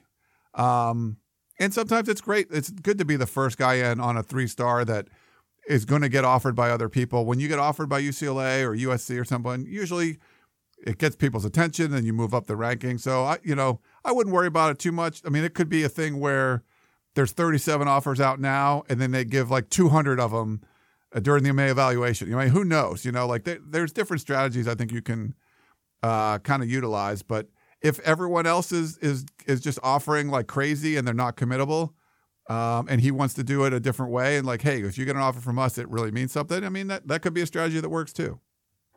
Yeah, agreed. Who knows? Uh, but I, All yeah. right. Dave's going to worry, but UCLA fans out there, I wouldn't worry too much. Okay, there you go. All right, then we got a series of texts from nameless person um, that I actually responded to. Oh, yeah. I'll, I'll, I'll kind of recap it here. Uh, so the initial question was, let me get this straight. Woods believes in giving time to see if new coaches and recruiting works, but claims Herm will fail from day one. I can't tell if powder blue is his favorite color or if he's just falling in line with the national narrative. All right, so everyone out there, if you want me to respond to your text message, that's exactly the tone to take. Something vaguely insulting, vaguely like insinuating I'm a huge homer, because I'm going to respond to that. Because uh, yeah, I, I've got a I've got a complex. Um, so I responded and basically said, no, I've I've I've you know been pretty consistent in my opinion about Herm. I don't I, I don't care about any of the like bombast and all that kind of stuff. It's he was an unsuccessful head coach in the NFL. He had two 10 win seasons in eight years um, and was otherwise uh, mediocre to bad. And he has never coached in college. So, yeah, I'd be shocked if he ends up good. The reason why you give Chip Kelly benefit of the doubt is because he was 46 and 7 and he went to a BCS game every single year at Oregon. Now, obviously, he didn't have a great run in the NFL either, but he had as many 10 win years as Herm Edwards did, and Chip Kelly coached half the years in the NFL that Herm Edwards did. So um, I don't think there's any real comparing the two. So yeah, I'm a little bit skeptical about Chip Kelly's execution of the recruiting strategy, but obviously, um, like I said, I, I think the strategy is sound. It's just um, and his track record earns him some leeway. And then he went in about um, comparing the two's NFL winning percentages, which I mean, uh, again, I mean, yeah, overall winning percentage because Chip had a horrific final year at San Francisco, but even then, Chip's is 44% and Herm's was 41%, and Herm coached for eight seasons. Um, so, not great. And then uh, he says about being an ASU fan, um, I was not originally happy with Herm, but this is more than Herm. He has surrounded himself with a solid defensive staff while maintaining continuity on the offensive side. If anything, defensive improvement, which doesn't take much, will make ASU better than the last Graham years. The biggest concern to me is maintaining offensive success, offensive success long term with coaches who have a questionable last, but the talent is there to win now on offense. I don't know what that meant. And I'm trying to figure it out, but I don't know. Yeah. Uh, but the talent is there to win now in offense. The staff has already proven they can recruit with the second signing period. And I think that's all probably fair. I think they have hired a solid defensive staff. I like the San Diego State um, protege as DC. Um, I like all of that, but again, I just don't think there's any real comparison between Chip and Herm. And then, um, you know, he and then I thought he made a really good point at the end, which was um, to me, Chip Kelly's uh, college record only shortens the amount of time he gets as he has proven he can win at a high level. You get what you pay for. If you buy a Ferrari, it better perform. Herm coaching college is an unknown, just like Carroll at USC. Of course, Pete is an outlier, but no one has a crystal ball. And I think all of that is completely fair. Um, and I think, uh, you know, I think Chip having that track record, it does put more pressure on him to turn out not just you know pretty good UCLA, averaging like eight or nine wins, but elite UCLA. Get it back to you know where it was in like the super elite Ter- Terry Donahue final year, uh, final years of the '80s with Troy Aikman, and even then they were only ten and two. I think people have loftier expect- expectations um, for Chip Kelly at UCLA, so I think there is more of that. So I think that was all fair. Yeah, and, and you know, and it's not like okay, uh, national media was saying Herm's going to suck, so we're saying that. Like, I think we said that right away. Like that was the first thing out of our mouths, and then he kept doing things that were like weirder and stranger, and um, you know, I'm not, you know, if I had to bet, yeah, I would bet it's going to be a colossal failure, but. Um, that, like I said before, there's a part of me that's just kind of rooting because everyone thinks it's going to be terrible. There's a part of me that's just like, man, maybe it works somehow. But the more the more I see, the more it uh, it's just I have a hard time uh, doing that. And and I think we have a question. Well, what's the que- we have a question too about what would mean like what would hit like what uh, would be his success or like what would uh, be the definition of success for him? Right? Was that a different question we had? Yeah, that's the next text if you want to read it. Should we go there? Okay, let's do that. Yeah, let's go to it. Um, so he said, David, uh, this is Andrew, the eye charts guy. Question Define success for Herm Edwards. It seems to me that the college football narrative is, always so cloaked in vague terminology, which allows everybody to claim they were right. How about some specifics, which will breed accountability? How many years will he coach there? Will he win a South title? Will he win a conference title? And will he make the college football playoff? Will they be above 500 in conference play in consecutive seasons starting in year three? Uh, where w- will they average nationally in the metric consensus? Will they be about the same or clearly worse than they were under Todd Graham? There's only one person in this earth who I would rather answer those questions specifically and not evasively than you. And his, his name is Ray Anderson. P.S. Brandon Huffman loves you. He loves your Archie McRedface joke. You want to explain what that anger, is? Anger McRedface. Oh, um, It says yeah, I read a. I, I read a little um, viewing guide um, for the football games during the year, um, just like a little Friday kind of fun thing. And I refer to Brian Kelly as Anger McRedface. I like that. Um, but yeah, and then you respond. a little bit of a rude Irish joke. It is a little bit, yeah. Uh, so and he wrote, uh, let's see, Modern Political Athletic Administration 101. Be very vague, uh, thereby increasing the odds of being able to claim success at some point down the road. As much of a pompous and nepotistic clown as I think Ray Anderson is, I guess I have to give him some credit for actually being rather specific with his expectations, top 15 nationally.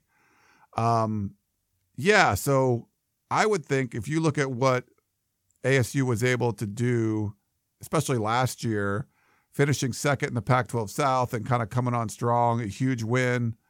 Uh, was it over Washington, right? They got the big win over Washington. Um, I mean, you got to be better than that. Like, you got Yeah. you got a lot of offensive pieces coming back. Um, this is not a go six and six, and you're expect. I mean, what do you think uh, was going to happen?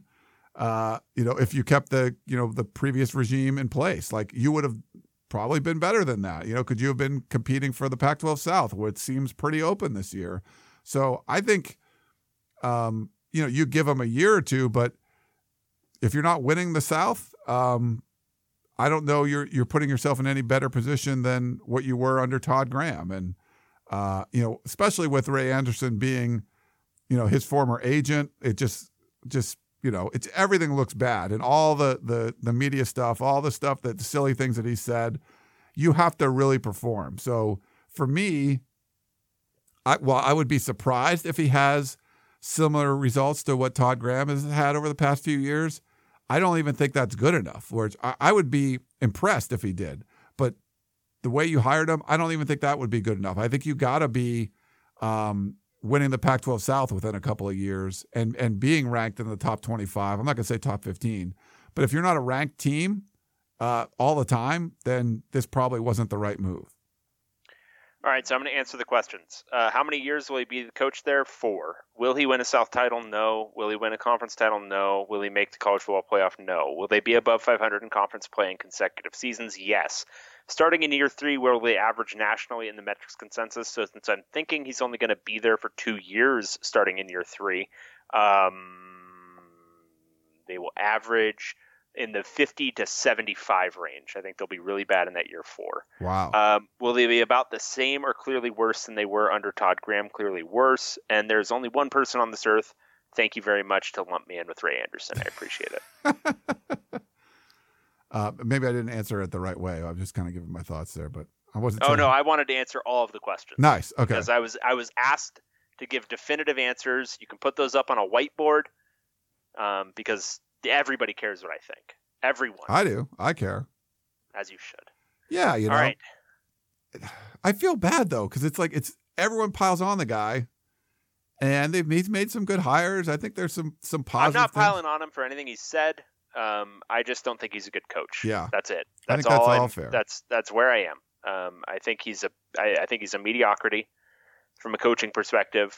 We'll see if, and I'll 100%. If I'm wrong, that's great. I, I hope I'm wrong. That would be lovely. But um, I just I, I have a hard time seeing it. Gotcha. All right, and then Hithliday, our man. Oh yeah. He's got an email question. In Like a Lion, a couple of weeks ago, you mentioned that in every spring game, there's a player who comes out of nowhere and has a phenomenal performance the fans can't stop talking about, but the professional talent watchers know will never see the field in competition. Here's my challenge for you boys this week. Who are those guys for your own schools this year, and can you name one for each of the other conference teams? No. God. wow. Can I just no. answer that by saying no? Yeah, there's no way I could name that for a single other conference team. Um, for UCLA, geez, I don't know. I, I, I, it's kind of unfair because he was actually like, you know, I'm I'm still skeptical of Christian Pabico, who's actually going to be a starting receiver this year, just because he wasn't very good in games last year after being excellent in practice. Um, so I'd be interested to see what he does this year, but I'm not ready to say that he's never going to see the field. I just don't think he's going to match his practice or performance. Um, I don't know if there's anybody super obvious this year otherwise, though. Yeah, I, I can't even really come up with anyone from USC off the top of my head. I think in general, and you know they didn't really have a spring game, so it's not like um, we've seen stuff like in years past where uh, some guy that you know maybe was a highly ranked player that had a huge spring and then didn't do anything. There really wasn't anything like that. Sometimes it's a walk on player, and like people will come to practice, and a guy will make like a a whole bunch of catches, and then they'll ask you, "Hey, who's that?" and and you can say something like you'd be snarky and like it doesn't matter because yes he made like five catches in a row but he's never going to play so don't worry about it um, i just haven't seen a whole lot of that uh, lately because it's not been really spring game um, like you know so I, yeah it's hitler day you got some really great questions i'm not sure this is one of them Yeah, do better. is that mean Do better. Is I know you gave us. I know you gave us like seven shows, but do better, Hitler Day. it's just hard you know let's uh, have people write in is there someone that you would follow that you saw in the spring and um, you know Yeah, there we go. As you're telling us why we're horrifically wrong and why I specifically am horrifically wrong with who I picked from your team for the fantasy draft, also tell us who stood out that you don't think is ever going to play during your spring practices. Yeah. Uh, you want me to read Michael's? Please do. It's 89 Ute. Uh, that's how he signs off. He says, Hi from Utah. So we got a Utah fan. Bet you didn't know you have a loyal listener from Utah. Actually, Utah is like, they're pretty strong. Their Twitter game and everything, it's pretty strong. So, you know, when we talk uh, smack or say something good about Utah, we always get some reaction. Oh yeah. Yeah. You picked me up as a customer about when you started the infrastructure series that Hitler Day. See, Hitler Day's got us a listener. So, Yeah, know, that's right. I trashed you in the last email. I'm thanking you, Hitler Day, here in this one. I listen. He turned us off. He was not listening after that. I listened to all of them and every podcast since. I found you guys on Twitter. Someone I follow, can't remember who, tweeted or retweeted something about you guys, and bam, You have no idea how long I've been searching for something like this. No one is podcasting about the entire conference except you guys, as far as I know. Um, Jon Wilner does one occasionally. He's not not very consistent, I would think. And there there've been a couple, but I don't I don't think there's any more that are really going besides ours. Yeah, and we're doing it every week in the off season. Damn Who it! does that? Yeah, can you believe this is like David Wood's most the most committed he's ever been to anything, and he has like two children. So that's Yeah, like I know. This is I'm more committed to this show than I am to anything else in the world. He said, I don't mind at all that you're a little USC UCLA centric because we're in the same division and I'm very interested in what's going on with those programs. I wouldn't say we're more centric. That's just, we just know that better. I mean, that's because that's what we do. Uh, we, I, we, we don't, at least I don't, we don't try to be, um, and uh, we apologize if we do, but like, that's obviously we know those programs because that's what we cover for a living. Yeah, I Um, think if the I'm definitely guilty of I liken things back to a situation at UCLA, but that's only because it's largely my frame of reference. yeah. Um, you know, but yeah, I mean we probably do more than we know because you know You don't notice, bias yeah. and all that stuff. But But we, but Michael, people like you writing in is great because we want to, we want to make sure that it's not. In the beginning, we mostly had USC and UCLA people writing in, so this is much better for us. We get other perspectives. so too. much better. Yeah, Love it so much more. I've learned a few little tidbits. Honestly, LA fans are just kind of, you know, like they're always so. Eh. Uh, Utah fans are usually great, man. They're usually like Utah really fans are great. Yeah, I like all the Arizona State people too. We don't have as many Arizona people. We got a lot of Arizona State people. Uh, Washington people, I like them a lot. Yeah. Washington State, they're great. Um, don't have many Stanford because I think that that one fan of theirs is just busy yeah. inventing something. We had a Cal fan uh, call in a couple times. We need that again. Well, we have him calling in to give us recaps and stuff. Oh, oh, gotcha, you, got you. That was Right. somebody else. That was not Mr. Gorcey. You see what I Um, did there? We need. I do. We need some more Oregon, Oregon State people too. I think. yeah, we Um, definitely do. We Some definitely do. Colorado, more of everybody. We need it all. We Uh, need all of you. Every one of you. Ask a friend to listen to us. yeah, Probably not this show. This show's been a little weak, but like a good show. Find that Wilner show and show it to people. um, yeah. I've, show it. Don't actually have them listen to it. Just Right, say, just- "Oh, isn't it beautiful?" yeah. Take a picture of the screenshot of the iTunes and show it to them. Isn't this amazing? Oh wow, we're only an hour in and it's already getting weird. It's really kind of weird. Uh, I think I got weird once I started looking for Gorcey's uh, destination. I really got stumbled when I saw his like tribute content item and I couldn't find where he was going easily. I'm like, oh man, Yeah. Gorsey got me again. Okay, I've learned a few little tidbits from you guys on each show. What you guys are doing is very difficult. It's hard to know all the little nitty gritty things about everyone in the conference, but you guys managed to deliver. Keep it up. Well, thanks. I'm sure I'll have some questions and ideas and plan on emailing you regularly. I'm very excited about what you are doing. How long have you been at this? What, five weeks Uh, now? What are we? No, uh, I think we're I think we're almost at our three year anniversary pretty close. Yeah. because it was after the NFL draft in 2015 when we had our first show. Yeah, we, uh, so I think it was sometime in May. yeah, Mike Juarez, right? We were at Redondo Beach High School That's right. watching Mike Juarez and decided to come up with a show. Uh, last show with Wilner was terrific. Thanks for getting him on. Your spring game breakdowns were informative. I came away from it knowing a little bit more about the other teams, and that's exactly why I'm here. This is great stuff. Uh, those games are tough to watch. I fell asleep during the UCLA spring game, so I'm glad you guys are hanging in there. That really Oh, wasn't a very good by one. By such a thin thread. by such a thin thread. Uh, yeah, that one. Uh, honestly, that was. I've watched. I'm a connoisseur of spring games. That's why I hate them so much. Um, and uh, that UCLA spring game was among the worst. uh, it was pretty bad. So yeah, I when I didn't get any notes, I'm like, this is not this is not worth my time watching. As far as uh, your Pac-12 teams you're going to be picking, I'll offer some suggestions. Oh Uh, man, I should have read this too. Yeah. So you're right about Alex Smith, good NFL quarterback, but there are a zillion other Pac-12 QBs to pick from. That makes sense. Don't overlook Weddle. I Uh, didn't. You I picked, picked him. him. Yeah. He was a 2007 draft. If I remember correctly, I think one of you mentioned it's going to be tough finding Utah guys from 2000 to 2011 when we joined the conference. Another is Jordan Gross, drafted in 2003. Uh, he was an All American offensive lineman, too, Dave. So was another one. I didn't know about him. He might have been someone interesting to pick. He said there are others. Utah's put a ton of guys in the NFL. These are just off the top of my head and should stack up well against other Pac 12 players. Looking forward to the next podcast. Sincerely, 89 Ute. That was great. That was great. Yeah, I didn't I didn't think of Jordan Gross. Gross. Gross. Is it Gross or Gross? I think it's gross. I'm just I'm screwing up so badly. Hey, I want to take people behind the curtain real quick because we're gonna like we're gonna be like a little tight for the rest of this show. Ryan's computer like broke down. Like if you go back and listen to right after um, he was reading the question, I think one of you mentioned it's going to be tough finding Utah guys from 2000 2011. Right then, where it picks up again, our lives flashed before our very eyes. Like 10 minutes of time elapsed there where Ryan's computer broke, and we were just waiting here hoping that the audio would pick up, and it did. It Yes. saved automatically. We were in fine shape, but we didn't know. No. And that uncertainty is going to cloud the rest of this podcast, I think. Luckily, we're And the almost rest of our time, actually, on this show.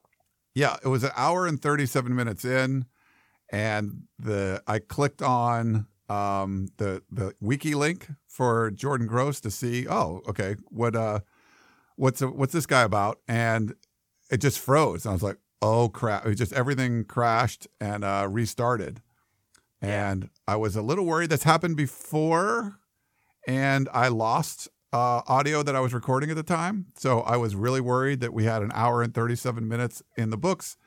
Luckily, it was recovered, and I'm very happy about that. So, um, yeah, that was very lucky. But yeah, a little behind how the sausage is made there. Yeah, it's not great. Not great. That was nerve wracking. I think I'm gonna like record my end. Like I'm gonna record it on my end as well from now on. We should probably do that. Yeah. Yeah. Whew. But that that's work you would have to do, Dave. I don't, you know. Uh, yeah, and it's one of those things that definitely I say I'm going to do that I will literally never do. but I, I, but if I say it right now, it kind of comforts me. You know? yeah. Yeah. I like it. Um, especially because like the NFL draft is actually so it's uh, four o'clock West Coast time. Uh, what is it? Seven o'clock there. The, the NFL draft starts in about an hour. Um, so I definitely want to watch that. So I wouldn't want to have to like record that all over again. There's nothing that would be the worst. You know, it's like so you're one of these people who's been convinced that that's something worth watching.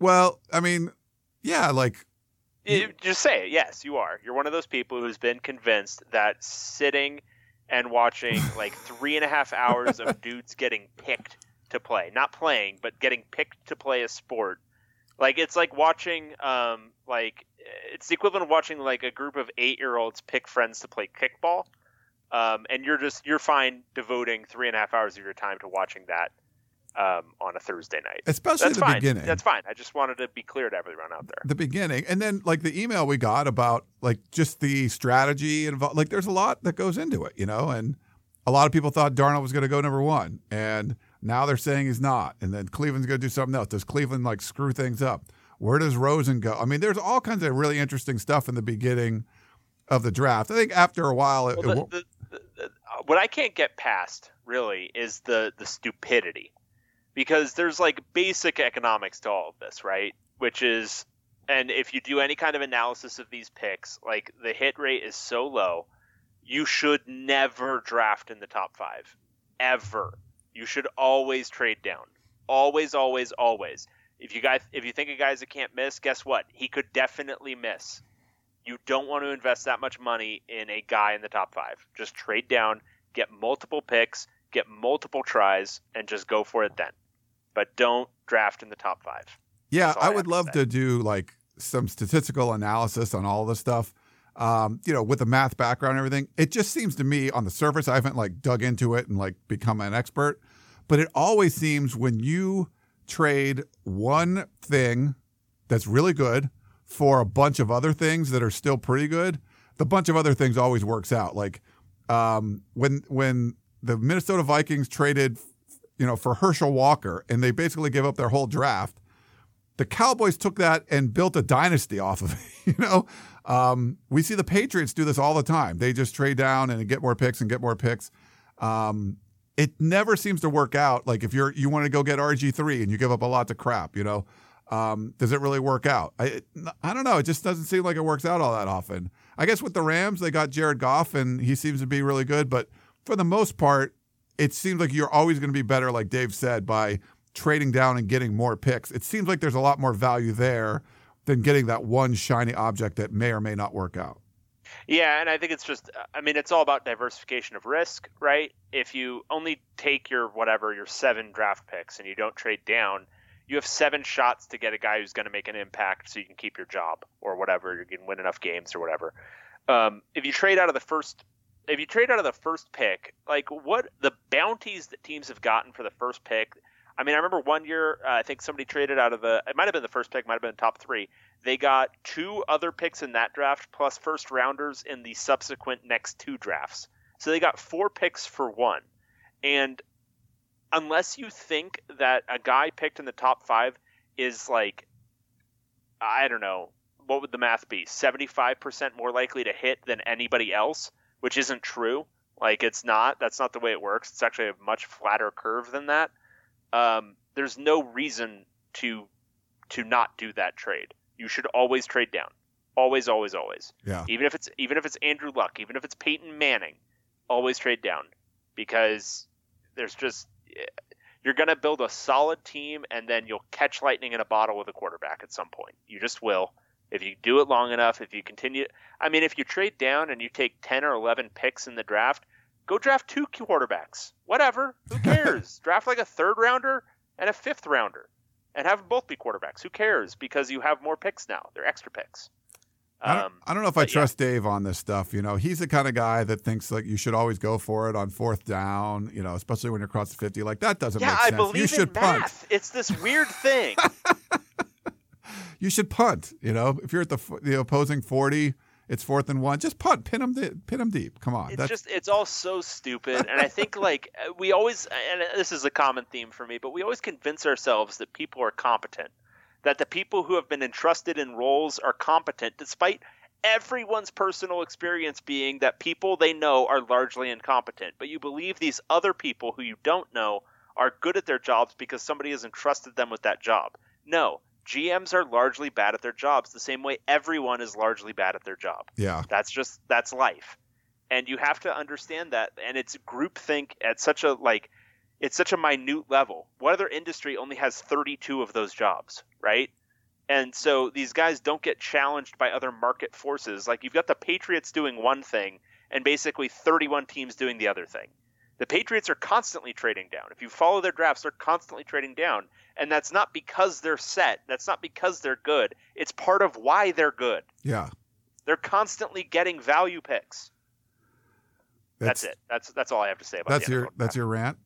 That's me. I like it's a good rant, Dave. I, I like it. You know, it's, it's funny. I think one of those things when you go to college, like there, you learn whatever classes you're taking, but the, one of the things I learned was, yeah, people can be real idiots. Like you had like I had a friend uh, who was like valedictorian of her class, uh, became a doctor, and like you know you've like held her hair while she was puking in the toilet before, and yeah. now she's like treating patients and doing stuff. You're like, so that like you grow up like thinking like, well, doctors are like these godlike people. Like, no, they're your drinking buddies that just they're smart and do do things well and they become a doctor, you know. So it's like, right, yeah, it's, it's, right, and and like there's obviously there's probably less of a failure rate at doctors. They have to go to school for like a million years. like they have to like really learn some stuff, and so yeah, there's probably a barrier to entry for them. But like a GM, like most of them are former players. Yes, that's the barrier to entry. Being good at the sport. Do you know what's different from being good at the sport? Being able to evaluate the sport. These are two different things. Yeah. Nobody no. nobody acknowledges that. USC fans know that pretty well when they hire like you know former players as athletic directors instead of people that have been athletic directors before. But you know, yeah, they fall into this overconfidence bias where this is this happens at all levels of everything. But you get so much information about a guy. Like say you're the Browns, you've been evaluating these quarterbacks for so long. You have PIs digging up information about all of these guys that's useless in determining whether or not they'll be an NFL player, but you get so much information that you convince yourself that you know everything, that you know exactly how it's going to turn out for them, and you just buy in so hard to the amount of the analysis that you don't even consider whether or not it is in any way validating for your position. Just you have all of this information, so you're like, okay, we we know the ins and outs. We feel confident about taking this guy now. Yeah. Hey, one real quick thing. Um, I've seen on Twitter right now. Shea Patterson is uh, immediately eligible for Michigan. So the transfer from Ole Miss. Uh, so there was some question there. Cool, cool. That's cool. probably good for people in the future if a coach screws up and the kids transfer out, let them be eligible right away. Um, Yeah. sure. Yeah. So nice. Uh, do we have anything else? I think that was it, huh? That's it. I think so. What Um, we've got. Yeah, we had the we had the emails, we had the texts. Send us some voicemails. Um, let us know, and we'll try to put up all of the data. Well, by the time you you're listening to this, all of the data from our draft should be up there. So help us determine a winner. Maybe we'll do a Twitter poll or something. I don't know. We'll figure that out. I didn't really sell my team very well. I, I think people are going to um, probably vote for yours. I don't know. Let's see. I mean, it's like, what are you going to do? You know, but yeah, yep, yep. that's uh, you know, I would vote for me, but you know, that's, that's yeah. Well, of course you would. It sounded like you would vote for me, so maybe we just No, no, no. Just because I say you're better, I mean, this could be a whole psychology thing for me. Right? Yeah. Yeah. Tell the, the listeners that don't like you when you say Ryan's Mhm. better, they're going to go. I don't like Mhm. Dave. I'm going to pick Dave. There we go. Maybe that's what's going on here. Yeah, I, I like that you think that there are listeners who don't like me. I, wouldn't think that. I, I, I mean, like we know wouldn't that, think right? that. I know it for certain. I would think most. No, Uh, maybe I'm wrong. I don't know. uh, beautiful. well, now that you're responding to people's texts, then maybe that'll be. Uh, I know. I know. And I went on the peristyle that one time and responded to people. I'm a man of the people. yeah, If you say something negative about me, I will be there in a flash. it's not that you just hate people. You hate people in general, but if they're going to say something bad about you, you need to engage them. So that's good. well, I like to engage them with the spirit of uh, goodwill. You know, I like to. I like. To, I, I. I treat people who despise me a lot better than people who like me. That's so I gotta I gotta talk a little more trash on the. the You're text right. message. No, you've definitely got to got to send some more insulting texts. All right. Well, I don't know. Think it was our best show, but Not our best. Uh, maybe our worst, but definitely not our best.